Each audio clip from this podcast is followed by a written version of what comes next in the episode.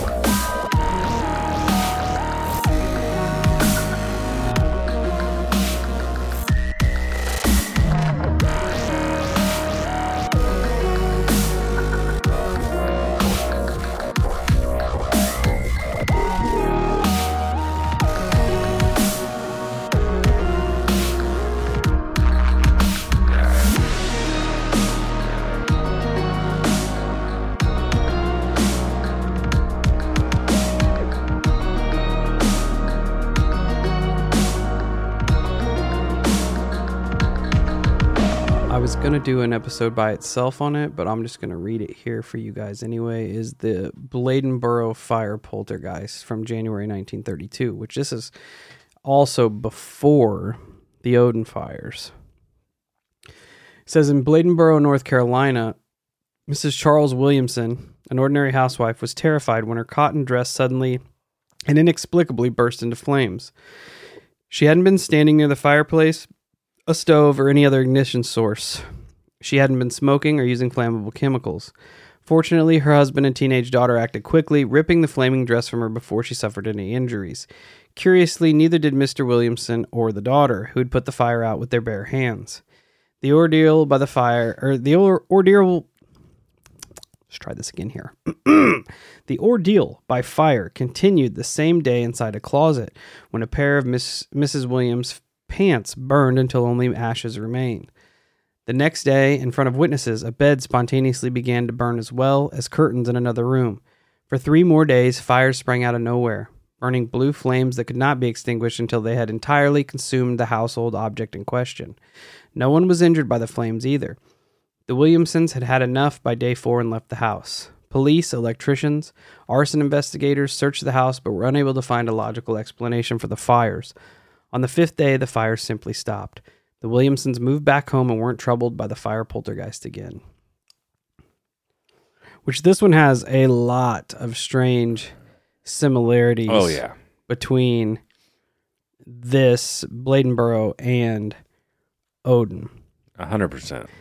Like the the fire essentially not affecting those who are touching it Which like makes the zero first, sense. the first fire sat there and burnt until the fire department the Odin fire sat there and burnt until the fire department got there and when they put it out there was no sign of of any damage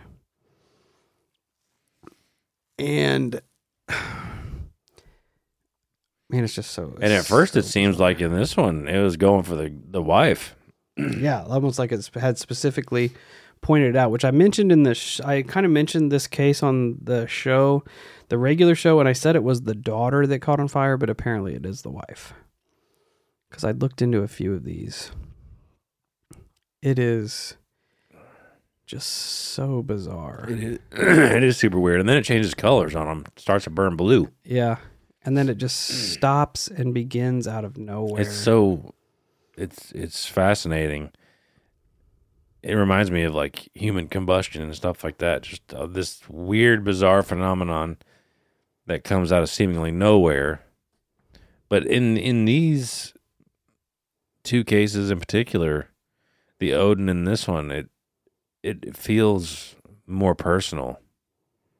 yeah, almost like they singled out singled out the the mother Yeah, because it was her dress, it was her clothes in the closet. The mattress is weird. Um I have another one here that I haven't actually read read from, but we're gonna go through it because I was just looking up like phantom fires. Uh, it seems like it could be an arson, but we will go through it and see here. And these are the uh, Canneto di Caronia fires. Caronia.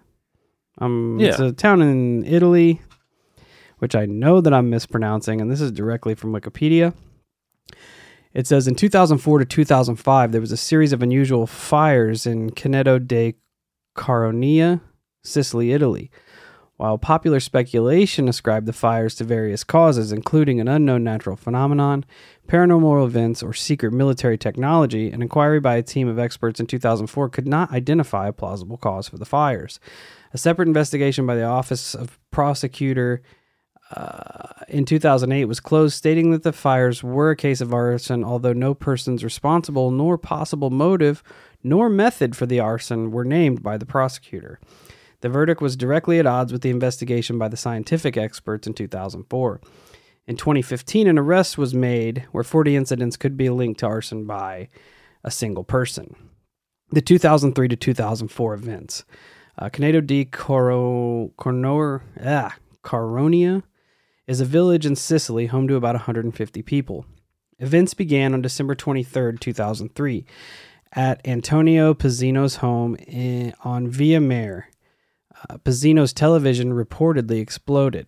Similar malfunctions reportedly affected fuse boxes, air conditioners, kitchen appliances, computers, and electronic car door locks. Fires were also said to have struck wedding presents and a piece of furniture. At least one person was said to have observed an unplugged electrical cable ignite while directly observing it. On February 9, 2004, two houses on Via Mare burned. In response, Mayor Spinnato issued an order evacuating 39 of the residents of Via Mare from their homes on the time or on the homes to the town's only hotel. Uh, the ENEL, the Italian power utility, cut power to the town, but the fires continued. From January through March, 92 fires were reported. On February 11th, an investigation was announced by the local prosecutor. On March 16th, fires resumed, and investigators reportedly witnessed malfunctions of compasses, electronic car locks, and cell phones. In April, the government formed an interdisciplinary research group coordinated by Francisco Verando Montaigne from the Sicilian uh, Protezione Civile, which is a national body in Italy, Italy that deals with prediction, prevention, and management of emergency events. The team reportedly had widespread cooperation from the nation's armed forces, police, as well as utilities. Verando's team reported anomalous electromagnetic activity, unexplained lights, and a helicopter that experienced alleged anomalous rotor damage. Scientists from the National Research Institute, with the support of NASA's physicists, were also involved in investigating the ex- events. That's this is way heavier than I thought. be. In June of 2004, residents returned to their home in Via Mar. Explanations of the events had ranged from the mundane to the paranormal. public public speculation attributed the events to poltergeist demons or UFOs. In 2007, it was reported that the phenomenon were caused by intermittent electromagnetic emissions. On the 24th or on June 24th, 2008, following further investigation by appointed experts, the case was dismissed by the prosecutor of Mistretta. Uh, the conclusion of the prosecutor was that the fires were arson cases, although no responsible persons for the arsons could be named by the prosecutor. 2014 2015 events. Mysterious fires returned mid 2014. On March 15th, the police arrested and charged Giuseppe Pizzino, 26, with arson, cons- conspiracy to commit fraud, and sounding a false alarm in association with the mysterious fathers or fires. His father, Antonio Pizzino, had also been implicated. The Italian military police had installed cameras in the streets after the fires started again in 2014. The video captured about 40 incidents implicating Giuseppe and occasionally Antonio. Further episodes or evidence was gathered by phone taps. So, it is strange that the original fires started at Antonio Pizzino's home, and then the 2014 fires were had implicated his son as well as him. It is weird. 26, so if you subtract what 10 years he would have been the son would have been 16. Which it is weird, but that does not explain all of the fucking electromagnetic Not even weird shit, close. Not even close. which is out of out of pocket bizarre. And, I mean, they it had a lot of similarities to the case you covered. Where when they Random things catching on fire. and they brought up magnetic fields and shit Yeah, it is in that weird. one as well. Maybe there is fucking magneto nails out there catching fire. Dude, I don't Maybe I know. stand corrected. I don't know.